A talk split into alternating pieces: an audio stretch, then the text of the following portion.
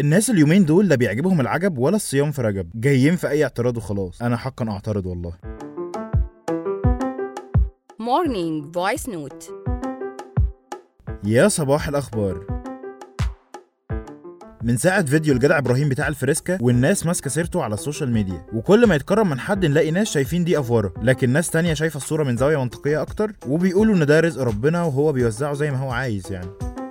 وفي ناحية تانية خالص كلاكيت عاشر مرة ضرب عامل مصري في الكويت. الساعات اللي فاتت كان في موجة غليان على مواقع التواصل. بعد انتشار فيديو صوره الكويتيين وهما بيضربوا شاب مصري شغال في محل ألعاب هناك. هو السبب لسه مش معروف لحد دلوقتي لكن الناس منتظرة حد يفهمهم إيه اللي حصل بالظبط.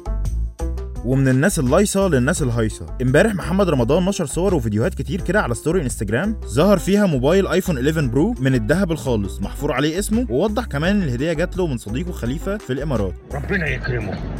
ربنا يكرمه يا رب. كمان حفلة عمر كمال في تونس كانت واخدة ضجة كده على ال social media الساعات اللي فاتت خصوصا إنها اتعملت بالرغم من رفض نقابة الموسيقيين لده. وحضر الحفلة دي عدد كبير من نجوم الفن والمجتمع في الأرض الخضراء.